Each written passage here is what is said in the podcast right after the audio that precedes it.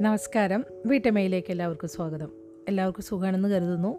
ഞാനും കുടുംബവും സുഖമായിട്ടിരിക്കുന്നു ഇന്ന് എല്ലാവരും പുതിയ കഥ വായിച്ച് കേൾക്കുന്ന വെച്ച് കരുതിയിരിക്കാവുന്ന അറിയാം ഞാൻ കഴിഞ്ഞ പ്രാവശ്യം പറഞ്ഞിട്ടുണ്ടായിരുന്നു ഇനി ഞാൻ അടുത്ത ദിവസം മലയാറ്റൂർ രാമകൃഷ്ണന്റെ കഥകളാണ് വായിക്ക് വായിച്ചു തരാമെന്ന്.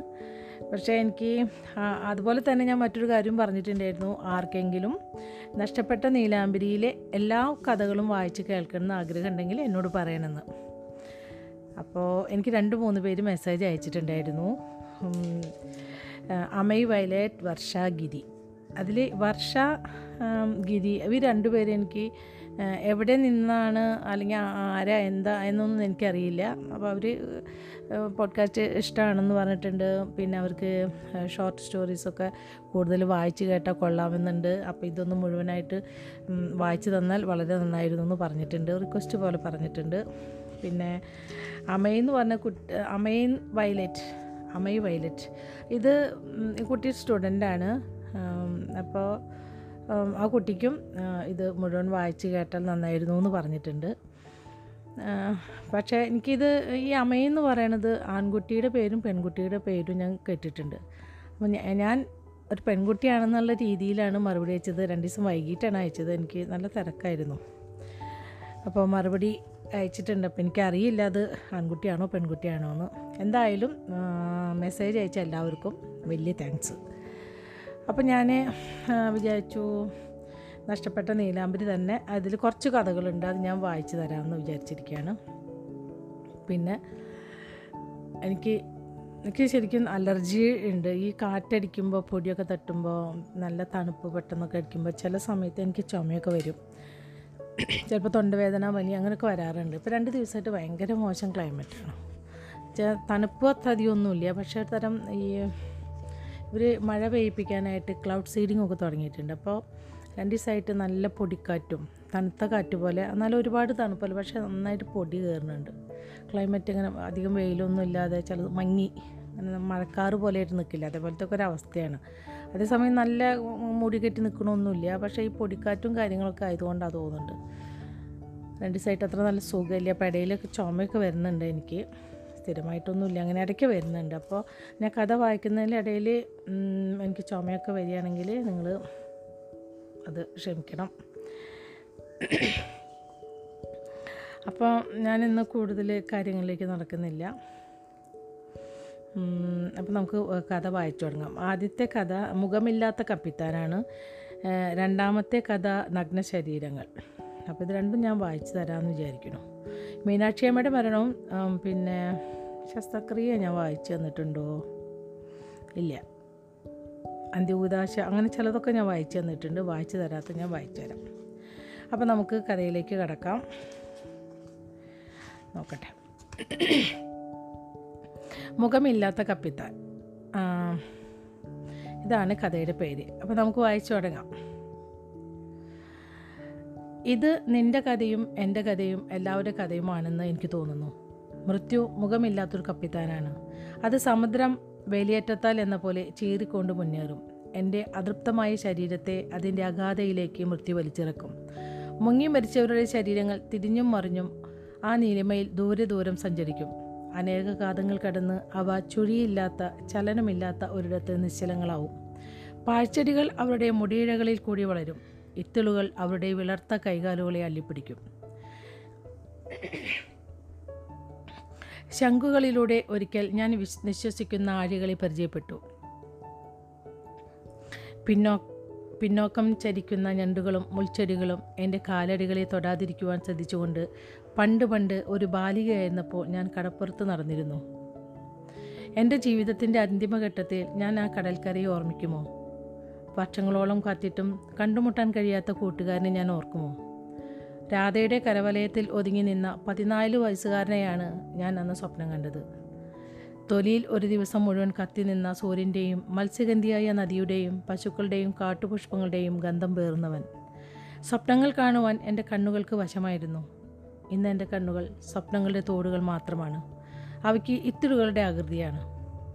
മൃത്യു കർമ്മത്തെ അപൂർണമാക്കുന്നു എനിക്കിടയ്ക്ക് തൊണ്ടയ്ക്കൊരു കിച്ച് കിച്ചൊക്കെ ഉണ്ട് കേട്ടോ.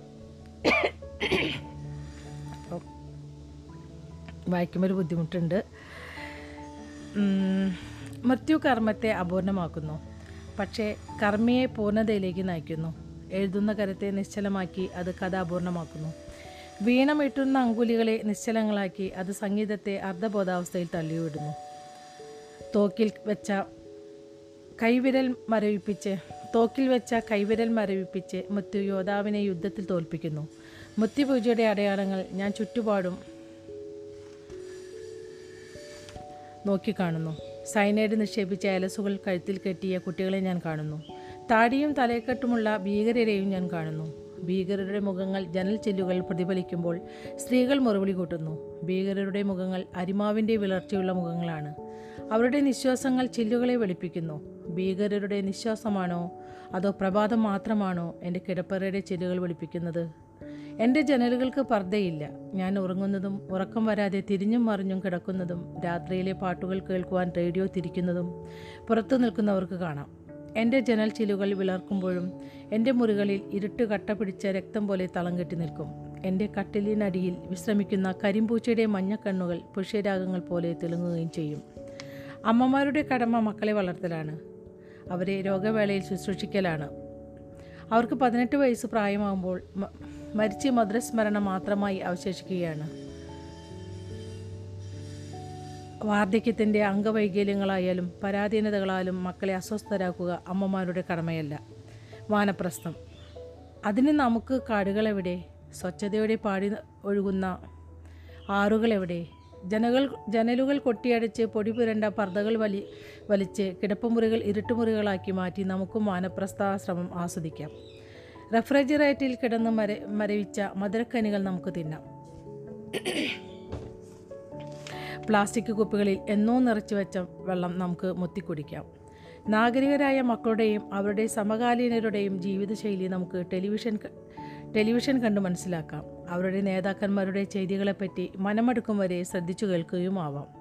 വിദ് വൃദ്ധാശ്രമത്തിലേക്ക് സന്ദർശികയെ ഞാൻ കഴിഞ്ഞ മാസം ചെന്നപ്പോൾ പശുക്കളുടെ ശാന്ത നേത്രങ്ങളുള്ള അനാഥ വൃദ്ധരെ ഞാൻ കണ്ടു. അവർ ശാന്തനേത്തങ്ങളാൽ എന്നെ ഉറ്റുനോക്കി. അവരുടെ വെളുത്ത ശിരസുകളും ചുക്കിച്ചുളിഞ്ഞ കൈകാലുകളും ഞാൻ നോക്കിക്കണ്ടു അവരുടെ കണ്ണുകൾ എന്റെ മുഖത്ത് എന്തിനോ വേണ്ടി പരതിയപ്പോൾ കരിയുറുമ്പുകൾ തൊലിയിൽ അരിക്കുന്നത് പോലെ എനിക്ക് അനുഭവപ്പെട്ടു. ആ നിഷ്കളങ്കരെ സ്ത്രീ പുരുഷ നപുംസക ഭേദമന്യെ ആശ്ലേഷിക്കുവാൻ ഞാൻ ആഗ്രഹിച്ചു. അവർക്ക് വേണ്ടപ്പെട്ടവളായി അവരുടെ മകളായും മകനായും ഞാനുണ്ടെന്ന് പ്രസ്താവിക്കുവാൻ ഞാൻ ആഗ്രഹിച്ചു. പക്ഷേ ആ സ്ഥാപനത്തിന്റെ കാര്യദർശിയുടെ മുമ്പിൽ വെച്ച് യാതൊരു വികാരപ്രകടനവും എനിക്ക് അസാധ്യമായി തോന്നി. അയാളുടെ കൈവശം കനത്ത ഒരു താക്കോൽ കൂട്ടമുണ്ടായിരുന്നു. എന്റെ മുമ്പിൽ കോണിപ്പടികൾ കയറിയും ഇടനാഴികളിൽ നടന്നും മാർഗദർശിയായി അയാൾ ചലിച്ചപ്പോൾ ആ താക്കോൽ കൂട്ടം ഉച്ചത്തിൽ കുലുങ്ങി പതിനയ്യായിരം രൂപ സംഭാവന പിന്നീട് മാസം തോറും എഴുന്നൂറ് രൂപ. രാവിലെ കട്ടൻ കാപ്പി എട്ട് മണിക്ക് ചായ. ദോശ ഇഡ്ഡലി പുട്ട് കടല അപ്പം. ഉച്ചയ്ക്ക് വിഭവസമൃദ്ധമായ ഊണ്. വൈകുന്നേരം ചായയും പലഹാരവും. രാത്രി ചപ്പാത്തി കറി അല്ലെങ്കിൽ കഞ്ഞിയും പുഴുക്കും അയാൾ പറഞ്ഞു. രണ്ടാം നിലയിൽ ഒഴിഞ്ഞുകിടന്നിരുന്ന ഒരു മുറിക്ക് സ്വന്തമായി കുളിമുറിക്ക് പുറമെ ഒരു അടുക്കള ചായ്പും ഉണ്ടായിരുന്നു. മുറിക്ക് പിന്നിൽ ഉലാത്തുവാനും അലക്കിയ വസ്ത്രങ്ങൾ ഉണക്കുവാനും വേണ്ടി ഒരു വരാന്തയും ഉണ്ടായിരുന്നു. ആ വരാന്തയിൽ ചെന്ന് നിൽക്കുന്നവർക്ക് തിരുവനന്തപുരം നഗരം മുഴുവനും ഒറ്റ നോട്ടത്തിൽ കാണാമായിരുന്നു. പക്ഷേ വൃദ്ധർക്ക് കാഴ്ചശക്തി മങ്ങിയിരിക്കുമെന്ന് ഞാൻ വല്ലായ്മയോടെ ഓർത്തുപോയി ഇഡ്ഡലി ദോശ കഞ്ഞി ചോറ് കാപ്പി മുതലായവയ്ക്ക് പുറമെ തല ചായ്ക്കാൻ ഒരിടം. സ്നേഹമെന്ന വസ്തു മറക്കാൻ കഴിഞ്ഞാൽ അവിടെ സ്വസ്ഥമായി ജീവിക്കാം മരിക്കാം. ഞാൻ പ്രഭാതത്തിന് മുമ്പുള്ള വേളയിൽ മരണം വന്നെത്തുവാൻ ആഗ്രഹിക്കാറുണ്ട്. കൈകാലുകളിൽ നിവർത്തിക്കിടന്ന് മരണത്തെ എന്നിലേക്ക് ആകർഷിക്കുവാൻ ഞാൻ ശ്രമിക്കാറുണ്ട്. കുരുക്കൾ വർദ്ധിച്ചു വരുന്ന ഈ ജീവിതത്തിൽ നിന്ന് രക്ഷപ്പെടുവാൻ വേറെ എന്തു വഴി? മരണത്തെ ആഗ്രഹിക്കുമ്പോൾ ബാല്യകാലം മുതൽക്കേ കണ്ടെത്തുവാൻ മോഹിച്ച ആ കൂട്ടുകാരനെ ഓർമ്മ വന്നു. എന്റെ സങ്കല്പത്തിൽ മാത്രമേ അവന് നിലനിൽപ്പുള്ളൂ എന്ന് ക്രമേണ എനിക്ക് മനസ്സിലായി തുടങ്ങി. അവന്റെ അമരത്വം അവകാശപ്പെടുവാൻ കഴിയാത്ത എന്റെ സ്മരണയെ ആശ്രയിച്ചിരിക്കുന്നു എന്ന് ഞാൻ മനസ്സിലാക്കി. അവന്റെ നീലനയനങ്ങളിൽ ചുഴിഞ്ഞു നോക്കുമ്പോൾ ഞാൻ എന്റെ മുഖത്തിന്റെ പ്രതിഫലനം കാണുന്നു. എന്റെ ശരീരത്തിന്റെ സീമകൾക്കപ്പുറം അവന് ശരീരമില്ല ചലനങ്ങളുമില്ല. എന്റെ ശരീരസീമകൾക്കപ്പുറം എന്റെ ശരീരസീമകൾക്കപ്പുറം എനിക്ക് ദൈവങ്ങളില്ല മതങ്ങളില്ല. മൃത്യു കറുത്ത രാത്രിയിലെ കനത്ത പേമാരി പോലെ. അത് ഓടിയണഞ്ഞ് എന്റെ ആവരണമായി മാറും. കടലിൽ നിന്ന് സടകുടഞ്ഞ് എഴുന്നേൽക്കുന്ന കൊടുങ്കാറ്റ് പോലെ അത് എന്നെ വന്ന് ആക്രമിക്കും. എന്റെ ശരീരത്തിന്റെ കരുത്തുകൾ അതിന്റെ കാര്യത്തിൽ അലിഞ്ഞു ചേരും. എന്റെ ചുണ്ടത്തൊരു ചൂണ്ടുവിരൽ വെച്ച് അത് തന്റെ രഹസ്യം ഗൂഢമായി നിലനിർത്തും. രാവുകളിൽ മുളങ്കാടുകൾ ചീവീടുകൾ കൊണ്ടും മന്ദമാ മന്ദമാരുതനെ കൊണ്ടും ശബ്ദമാ ശബ്ദായമാനമാകും. കാമുകി കാമുകന്മാർ പുതപ്പിനടിയിൽ കിടന്നുകൊണ്ട് അന്യോനം ഗാഢാലിംഗനം ചെയ്യും. ശിശുക്കൾ ഉണർന്ന് മുലക്കണ്ണുകൾ തേടും. ബ്രാഹ്മണ മുഹൂർത്തം എന്ന് പിറുപിറുത്തുകൊണ്ട് വൃദ്ധജനങ്ങൾ എഴുന്നേറ്റ് ഇടറിയ കാൽവയ്പ്പുകളോടെ മലമൂത്ര വിസർജനത്തിനായി പറമ്പിലേക്കോ കുളിമുറിയിലേക്കോ നടന്നു തുടങ്ങും. ധ്രുവൻ ആകാശത്തിൽ മഞ്ഞ വെളിച്ചത്തോടെ വെട്ടിത്തിളങ്ങും. കരിമ്പനകളിൽ കഴുകന്മാർ ചിറകുകൾ ചലിപ്പിക്കും. തെങ്ങിൽ കാക്കയും ഇന്ദ്രജാലക്കാരന്റെ പരവതാനിയിൽ എന്ന പോലെ ഞാൻ ആകാശത്തിൽ നീങ്ങും. ഘോരഘോരമായി വിശപ്പ് അനുഭവിക്കുന്ന മൃത്യുവെന്ന രാവണൻ തട്ടിക്കൊണ്ടുപോകുന്ന സീതയാണ് ഞാൻ. പക്ഷേ എനിക്ക് വേണ്ടി വാനരന്മാർ കടലിൽ പാലം നിർമ്മിക്കുകയില്ല. എനിക്ക് വേണ്ടി ആരെയും യുദ്ധങ്ങൾ നടത്തുകയുമില്ല. എന്നെ മറന്നു കിട്ടുവാൻ ആർക്കും ഒരാഴ്ചക്കാലം മതിയാവും. ഒരിക്കലും അവസാനിക്കാത്ത ഒരു ചെറുകഥ എഴുതുവാൻ മോഹിച്ചവളാണ് ഞാൻ. പക്ഷേ എന്റെ മരണത്തോടെ ആ കഥ പൂർണമായും അവസാനിക്കും എന്ന് എനിക്ക് തോന്നുന്നു. മുഖമില്ലാത്തൊരു കപ്പിത്താനാണ് മൃത്യു. അപ്പോൾ ഈ മുഖമില്ലാത്ത കപ്പിത്താൻ എന്ന് പറഞ്ഞ ഈ ചെറുകഥ ഇവിടെ അവസാനിച്ചിരിക്കുകയാണ്. സത്യത്തിൽ എനിക്ക് എന്തോ എനിക്കധികം കൂടുതൽ ദുഃഖം മരണം അസുഖം രോഗങ്ങൾ അല്ലെങ്കിൽ ആശുപത്രി കഥകൾ അതൊന്നും സത്യത്തിൽ എനിക്ക് വായിക്കാൻ താല്പര്യമില്ല. കാരണം എന്താണെന്ന് വെച്ചാൽ നമ്മുടെ ഒരു ജീവിതത്തിൽ എപ്പോഴും ദുഃഖങ്ങളെ നമ്മൾ ചുറ്റും കാണാനുള്ളൂ. പക്ഷേ ഒരു ജീവിതത്തിൽ യഥാർത്ഥ ജീവിതത്തിൽ എല്ലാതും ഉണ്ടാവും. ദുഃഖവും സന്തോഷങ്ങളും ദുരിതങ്ങളും എല്ലാം ഇടകലർന്ന് തന്നെയാണ് ജീവിതം. പക്ഷേ നമുക്ക് ഒരുപാട് നമ്മൾ കേൾക്കുമ്പോൾ നമുക്കെപ്പോഴും നമ്മൾ എന്റെ മനസ്സിൽ തോന്നുന്ന കാര്യം ഞാൻ എപ്പോഴും കൂടുതൽ സിനിമ കാണാനായാലും കോമഡി നല്ല ശാന്തമായി ഒഴുകുന്ന അല്ലെങ്കിൽ കഥ അങ്ങനത്തെ ഒക്കെ കാണാൻ എനിക്ക് കൂടുതൽ ഇഷ്ടം ദുഃഖങ്ങളുള്ള കഥ സിനിമ ഞാൻ ചിലപ്പോൾ കാണേയില്ല. എത്ര നല്ലതാണെന്ന് പറഞ്ഞാലും ഞാനത് കാണില്ല. എന്താണെന്ന് ഞാൻ ആ കഥ അറിഞ്ഞു കഴിഞ്ഞപ്പോൾ ഞാൻ കാണില്ല അത്.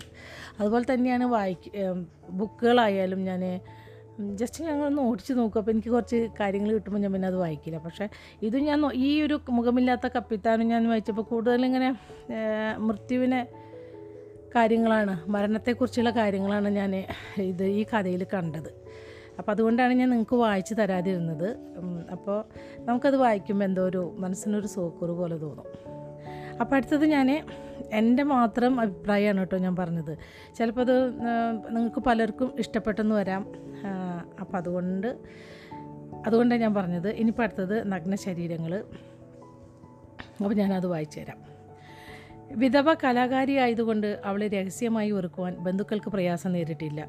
അവളുടെ പുതിയ ഏകാകിത്വം കലാരചനയ്ക്ക് മങ്ങലേൽപ്പിക്കുമെന്ന് അവർ ആത്മാർത്ഥമായി വിശ്വസിച്ച് വിശ്വസിച്ചിരുന്നു. അത് വായിച്ചു തന്നിട്ടുണ്ടോ? എനിക്ക് ഓർമ്മയില്ല കേട്ടോ സത്യത്തിൽ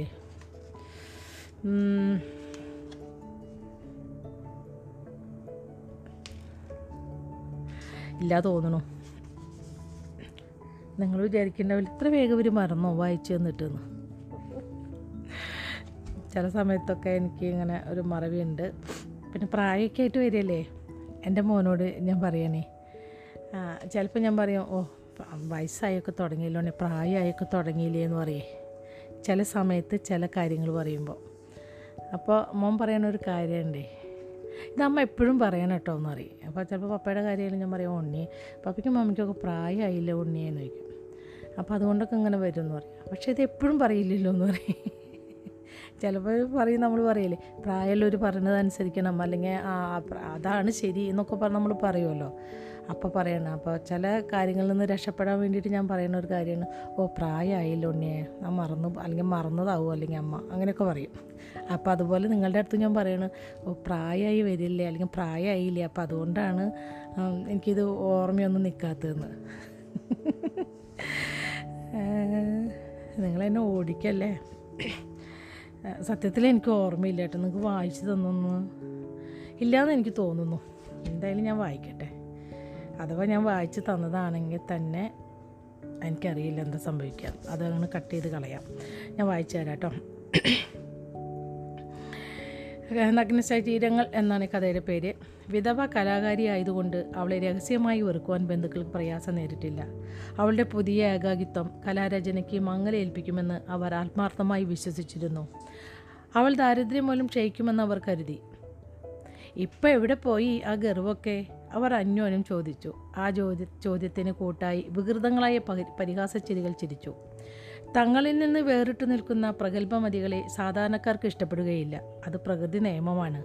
കൗമാരദശം മുതൽ വാർദ്ധക്യത്തിന്റെ ആരംഭം വരെയും അവൾ അവരിൽ നിന്ന് സ്നേഹവും സഹിഷ്ണുതയും നേടിയെടുക്കുവാൻ ശ്രമിച്ചു. ആരോടും അടുക്കുവാൻ കഴിഞ്ഞതുമില്ല. അതുകൊണ്ടാവാം ഭർത്താവിന്റെ മരണം അവളെ മാനസികമായും ശാരീരികമായും തളർത്തിയത്. അവൾ നഗരത്തിലെ ഒരു വാടക വീട്ടിൽ തന്നെ ജീവിതം തുടരുന്നതിൽ അവർ രോഷം പ്രകടിപ്പിച്ചു. അവൾക്ക് തന്റെ ഗ്രാമത്തിൽ സ്ഥിതി ചെയ്യുന്ന തറവാട്ടു വീട്ടിലേക്ക് താമസം മാറ്റിക്കൂടെ? ആ വീട്ടിൽ സ്ഥിര താമസമാക്കിയ മരപ്പട്ടികളെയും എലികളെയും നരച്ചീറുകളെയും കുരുടിപ്പാമ്പുകളെയും പമ്പ കടത്തി മുറികൾ വൃത്തിയാക്കുവാനും അവൾക്ക് സാധിക്കില്ലെന്നോ? അല്ലെങ്കിൽ എന്തിനെ എല്ലാ മുറികളും വൃത്തിയാക്കുന്നു? അവൾക്ക് താമസിക്കുവാൻ ഒരു മുറിയും അടുക്കളയും മതിയല്ലോ. ഭർത്താവ് ഉള്ളപ്പോൾ തളത്തിലും മുറ്റത്തും തങ്ങിയിരുന്ന സന്ദർശക വൃന്ദം ഗ്രാമത്തിലേക്ക് അവളെ തേടിപ്പോവുകയില്ലല്ലോ. അഥവാ സന്ദർശകർ വന്നെത്തിയാൽ അവൾ അവരെ സ്വീകരിച്ചിരുത്തുവാൻ പാടില്ല. ഒരു വിധവ എന്തിന് പുരുഷന്മാരുമായി സല്ലപിക്കുന്നു? രാവിലെ പൊടിയരിക്കഞ്ഞി കുടിക്കാം. മറ്റു രണ്ടു നേരവും ഊണ്. അവൾക്ക് നാട്ടിൽ പരിചാരകർ കൂടി ആവശ്യമില്ല. ഒരാൾക്ക് ഭക്ഷണം ഒരുക്കുവാൻ പരിചാരകർ വേണമോ? ബന്ധുക്കൾ അവളെപ്പറ്റി നിർത്താതെ സംസാരിച്ചു കൊണ്ടിരുന്നു അവൾ തങ്ങൾക്കൊരു ഭാരമായി തീരുമെന്ന നിഗമനത്തിൽ അവർ എത്തിയിരുന്നു. ഏകാഗ്നിയായി മാറിയ ആ കലാകാരി തങ്ങളുടെ തറവാടിനെ കളങ്കം വരുത്തുമോ? അവൾ ഇനിമേൽ നഗ്നരായ സ്ത്രീകളുടെ ചിത്രങ്ങൾ. അവൾ ഇനിമേലിൽ നഗ്നരായ സ്ത്രീകളുടെ ചിത്രങ്ങൾ രചിക്കരുതെന്ന് അവർ ഉപദേശിച്ചു. അന്ന് നിന്റെ ഏത് പ്രവൃത്തിക്കും പിന്നിൽ സർവവും സഹിക്കുവാൻ പഠിച്ച ഒരു ഭർത്താവ് ഉണ്ടായിരുന്നു. ഇന്ന് നിന്റെ പിന്നിൽ ത്യാഗ്യ ത്യാഗവന്മാരില്ല. വാത്സല്യം അന്ധനാക്കിയ രക്ഷിതാവില്ല. അവർ അവളോട് പറഞ്ഞു കടുത്ത വ്രത കൊണ്ട് അവൾ രോഗശയ്യയെ അവലംബിച്ചപ്പോൾ ബന്ധുമിത്രാദികൾ അവളെ നിരന്തരം സന്ദർശിച്ചു. മരുന്ന് വാങ്ങിക്കൊണ്ടുവരാനും ഫോണിലൂടെ സന്ദേശങ്ങൾ കൈമാറാനും അവർ താല്പര്യം പ്രകടിപ്പിച്ചു. അവർ തന്നെ സ്നേഹിക്കുന്നുവെന്ന് അവൾ സംശയിച്ചു. രോഗവിമുക്തയായപ്പോൾ വീണ്ടും അവർ ചോദ്യങ്ങൾ കൊണ്ട് അവളെ പൊതിഞ്ഞു. അവളുടെ ഭാവി പരിപാടി എന്തായിരിക്കും? ഇനിയും അവൾ ചിത്രങ്ങൾ വരഞ്ഞു വിൽക്കുമോ? ചിത്രങ്ങൾ വരച്ച് വിൽക്കുമോ എന്നായിരിക്കും ഉദ്ദേശിച്ചിട്ടുണ്ടാവുക കേട്ടോ. ഇതിൽ ചിത്രങ്ങൾ വരഞ്ഞ് എന്നാണ് എഴുതിയിട്ടുള്ളത്. ചില ചില വാക്കുകൾ ഞാൻ പറഞ്ഞിട്ടുണ്ടല്ലോ. ചില ചില വാക്കുകളൊക്കെ അങ്ങനെ എഴുതുന്നുണ്ട്. ഭീമമായ വാടക കൊടുത്ത് നഗരത്തിൽ പിടിച്ചു നിൽക്കുമോ? വിദേശത്തുള്ള മകൻ അവളെ തന്റെ കുടുംബത്തിലേക്ക് ക്ഷണിച്ചു വരുത്തുമോ? ആ മകൻ അവൾ പ്രസവിച്ച മകനല്ലാത്തതുകൊണ്ട് അയാളുടെ വീട്ടിൽ അവൾക്ക് സ്ഥിരമായൊരു സ്ഥാനമുണ്ടാവുമോ? അവൾ ഒരു കയ്യിൽ നിന്ന് മറ്റൊരു കൈയിലേക്ക് വീഴുന്ന നാണയം പോലെ ഒരു പൊതുചടങ്ങിൽ നിന്ന് മറ്റൊരു പൊതുചടങ്ങിലേക്ക് നീ നീങ്ങുവാൻ വീണ്ടും ആരംഭിച്ചപ്പോൾ അവർ പറഞ്ഞു ദുഃഖം അവസാനിച്ചെന്ന് തോന്നുന്നു. ചമഞ്ഞിറങ്ങി തുടങ്ങി പ്രസംഗിക്കാൻ. പബ്ലിസിറ്റി കിട്ടുവാൻ ഇത്രയേറെ ആർത്തിയുള്ള മറ്റൊരു സ്ത്രീയെയും ഞങ്ങൾ കണ്ടിട്ടില്ല. അവളെ രഹസ്യമായെങ്കിലും അശ്രീകരം തേവിടിശി മുതലായ പദങ്ങളാൽ അവർ വിശേഷിപ്പിച്ചു. അവളെ കാണുമ്പോൾ ആ മെലിഞ്ഞ ശരീരത്തെ അവർ ആശ്ലേഷിച്ചു. കണ്ടതിൽ സന്തോഷമുണ്ടെന്ന് അമിത അമിതാഭി അമിതാഭിനയത്താൽ പ്രകടിപ്പിക്കുവാൻ യത്നിച്ചു. അവൾ ഉറങ്ങുവാൻ തുടങ്ങുന്നതിന് മുമ്പ് തന്റെ ഭർത്താവിന്റെ ഛായാപടത്തിനോട് ചോദിച്ചു ഇനി ഞാൻ എന്തു ചെയ്യണം? വീട് എന്ന പദത്തിന് അർത്ഥമില്ലാതായി കഴിഞ്ഞിരുന്നു. ഭർത്താവില്ലാത്ത വീട് വീടല്ല. വെറുമൊരു കെട്ടിടമാണ് എന്ന് അവൾക്ക് തോന്നിപ്പോയി. എഴുത്തുകാരനായ വിദേശിയൻ അവൾക്ക് എഴുതി വിരോധമില്ലെങ്കിൽ എന്റെ ഭാര്യയാവുക. ഞാൻ നിങ്ങളെ നിധിയെപ്പോലെ കാത്തുരക്ഷിക്കാം ബ്രഹ്മചാരിണിയായ ഒരു ഭാര്യയെ ആ ദയാലുവിന് ആവശ്യമുണ്ടാവില്ലെന്ന് അവൾക്ക് തോന്നി. അടുത്തിരുന്നു കൊണ്ട് സംസാരിക്കുവാൻ ഒരാളെ തനിക്ക് ലഭിക്കുകയില്ലെന്ന് അവൾ തന്നോട് തന്നെ പറഞ്ഞു. സങ്കടപ്പെടുമ്പോൾ തലയിൽ തലോടി സമാശ്വസിപ്പിക്കുവാനും ഇനി തനിക്ക് ആരുമുണ്ടാവില്ല. ഭർത്താവിന്റെ മരണത്തോടെ തന്റെ വില ഇടിഞ്ഞു കഴിഞ്ഞു. സമൂഹത്തിന് തലവേദനയായി മാറിയിരിക്കുകയാണ്. താനെന്ന് അവൾക്ക് മനസ്സിലായി. നഗ്ന ശരീരങ്ങളുടെ മനോഹാരിത ഇനി ഒരിക്കലും കാൻവാസിൽ പകർത്തുവാൻ തനിക്ക് ധൈര്യം വരില്ലെന്ന് അവൾ ഭയന്നു. അവൾ വിദേശത്ത് നിന്ന് വന്ന കത്ത് കയറിക്കളഞ്ഞു. പിന്നീട് തന്റെ വാതിൽ അകത്തു നിന്ന് പൂട്ടി കട്ടിലിൽ കയറിക്കിടന്നു നവജാതമായ ആ ഏകാന്തത അവളെ നീരാളി കൈകളാൽ ആലിംഗനം ചെയ്തു. ഇതാണ് നഗ്ന ശരീരങ്ങൾ എന്ന് പറഞ്ഞ കുഞ്ഞു കഥ. ഇനി മീനാക്ഷിയമ്മയുടെ മരണം ഞാൻ വായിച്ചു തന്നതാണ് കേട്ടോ. അടുത്തത് ശസ്ത്രക്രിയ എന്ന് പറഞ്ഞൊരു ചെറിയൊരു ഒരു ഒന്നര പേജേ ഉള്ളൂ. അതുകൂടെ ഞാൻ വായിച്ചുതരാം. അടുത്ത കഥയുടെ പേര് ശസ്ത്രക്രിയയാണ്. അതും കൂടി ഞാൻ വായിച്ചുതരാം. തന്റെ സ്വരം പതറരുതെന്ന് അയാൾ ആഗ്രഹിച്ചു. കുട്ടി സീറ്റിൽ ചാരിക്കിടക്കുകയായിരുന്നു കയ്യിൽ തലയെന്നാൽ ഒരു ബന്ധു സമ്മാനിച്ച ബാർബിഡോൾ അവൾ മുറുക്കെ പിടിച്ചു. സീറ്റിന്റെ മുന്നിൽ വെച്ചിട്ടുണ്ട് കുട്ടിയുടെ അമ്മ പറഞ്ഞു. ആ സ്ത്രീയുടെ മൂക്ക് ചുവന്നും കണ്ണുകൾ കലയും കാണപ്പെട്ടു. പക്ഷേ അവർ കുട്ടിയെ നോക്കി പുഞ്ചിരി തൂകി. മോൾ മടങ്ങി വരുമ്പോഴേക്കും ഞാൻ ആ ഒരു മഞ്ഞപ്പട്ട് കുപ്പായം തയ്ച്ചു വയ്ക്കാം പിറന്നാളിന് ആ ഫ്രോക്ക് ഇടാം അവർ പറഞ്ഞു. പിറന്നാളാകുമ്പോഴേക്കും ദീനമൊക്കെ മാറി മിടുക്കിയായിട്ടുണ്ടാവും. രക്തദാനത്തിന് തയ്യാറായി മറ്റു നഗരങ്ങളിൽ നിന്ന് വന്നെത്തിയ ബന്ധുക്കളിൽ ഒരാൾ പറഞ്ഞു ഒന്ന് ചിരിക്കും മോളെ മറ്റൊരാൾ പറഞ്ഞു. കുട്ടിയുടെ അച്ഛൻ ഡ്രൈവറുടെ സീറ്റിൽ സ്ഥലം പിടിച്ചു. ഇടതുഭാഗത്തായി അയാളുടെ സഹോദരന്മാർ തിക്കിയും തിരക്കിയും ഇരുന്നു. പിന്നിലെ സീറ്റിൽ കുട്ടിയും അമ്മയും അമ്മയുടെ സഹോദരിയും സഹോദരി ഭർത്താവും ഇരുന്നു. കുട്ടിയുടെ മെലിഞ്ഞ ശരീരത്തിൽ തൊടാതിരിക്കുവാൻ അവർ ഓരോരുത്തരും പ്രത്യേകം ശ്രദ്ധിച്ചു. കുട്ടിയുടെ മുത്തശ്ശി പുറത്തു നിന്നുകൊണ്ട് ചോദിച്ചു രാത്രി ഉപയോഗിക്കാൻ നിങ്ങൾക്കൊന്നും തലയണ വേണ്ടേ? തലയണ എന്തിനാ? ഞങ്ങളെ ആരെയും അവിടെ കിടക്കാൻ ഡോക്ടർ സമ്മതിക്കില്ല. രോഗിയുടെ മുറിയിൽ ആരും പാടില്ലെന്നാണ് ഈ ആശുപത്രിയുടെ നിയമം കുട്ടിയുടെ അച്ഛൻ പറഞ്ഞു. ഡോക്ടർ വലിയെത്താൻ തന്നെ ഓപ്പറേറ്റ് ചെയ്യും. അങ്ങനെ എല്ലാവരെയും ഒന്നും അദ്ദേഹം ഓപ്പറേറ്റ് ചെയ്യില്ല. ഇത് നമ്മുടെ ഭാഗ്യമാണ്. കുട്ടിയുടെ വലിയച്ഛൻ തിരിഞ്ഞു നോക്കിക്കൊണ്ട് പറഞ്ഞു. അമേരിക്കയിൽ എത്ര അന എത്ര അനവധി ഹൃദയ ശസ്ത്രക്രിയകൾ നടത്തിയ ആളാണ് അദ്ദേഹം? കുട്ടിയുടെ അച്ഛൻ പറഞ്ഞു. അദ്ദേഹം കാറ് ചലിപ്പിച്ചു. മുത്തശ്ശിയോട് ടാറ്റ പറയൂ മോളെ. കുട്ടിയുടെ അമ്മായി പറഞ്ഞു. അമ്മായി കുട്ടിയുടെ വലത്തെ കൈ പൊക്കി രണ്ടു തവണ ഒരു പെൻഡുലം പോലെ ചലിപ്പിച്ചു. മുത്തശ്ശി അത് കണ്ടിട്ടും ഒന്നും പറഞ്ഞില്ല. ചവിട്ടുപടിമേൽ ഒരു പ്രതിമ പോലെ ആ സ്ത്രീ നിലകൊണ്ടു. എനിക്ക് രാത്രി തനിച്ച് കിടക്കാൻ പേടിയുണ്ട് കുട്ടി പറഞ്ഞു. ആശുപത്രിയിൽ കിടക്കാൻ പേടിക്കണോ? പൂച്ചയും നായും കള്ളനും ഒന്നും അവിടെ വരില്ല മോളെ. മൂന്നാം നിലയിലാണ് മുറി. അവിടെ പേടിക്കാൻ ഒന്നുമില്ല മോളെ അച്ഛൻ പറഞ്ഞു. കാറ് ഗേറ്റ് കടന്ന് തെരുവിലേക്ക് ഇറങ്ങി. എനിക്ക് ഇരുട്ട് പേടിയാണ് കുട്ടി പറഞ്ഞു. ലൈറ്റ് കെടുത്തണ്ട എന്ന് നേഴ്സുമാരോട് ഞാൻ പറയാം പോരെ. കുട്ടിയുടെ അച്ഛൻ ചോദിച്ചു. കുട്ടിയുടെ അമ്മയുടെ കണ്ണുകൾ നിറഞ്ഞൊഴുകി. അപ്പോൾ ശസ്ത്രക്രിയ എന്ന് പറഞ്ഞാൽ ഈ ചെറു കഥ. അവിടെ അവസാനിച്ചിരിക്കുകയാണ് ഇനി ജീനിയസിന്റെ ഭാര്യ അത് ഞാൻ വായിച്ച് തന്നിട്ടുണ്ടോ? അടുത്ത ദിവസം ഞാൻ ബാക്കിയുള്ളതും കൂടി വായിച്ചു തരാം കേട്ടോ. ഒരു പ്രാവശ്യം കൂടി വായിച്ചാൽ ചിലപ്പോൾ തീരുമായിരിക്കും. ചെറിയ ചെറിയ കഥകളാണ് അതൊക്കെ. അപ്പോൾ ഇതുവരെ ക്ഷമയുടെ കഥ കേട്ടുകൊണ്ടിരുന്ന എന്റെ എല്ലാ നല്ല സുഹൃത്തുക്കൾക്കും നന്ദി നമസ്കാരം. അതുപോലെ എനിക്ക് മെസ്സേജ് അയച്ചവർക്കും ഒരുപാട് നന്ദി.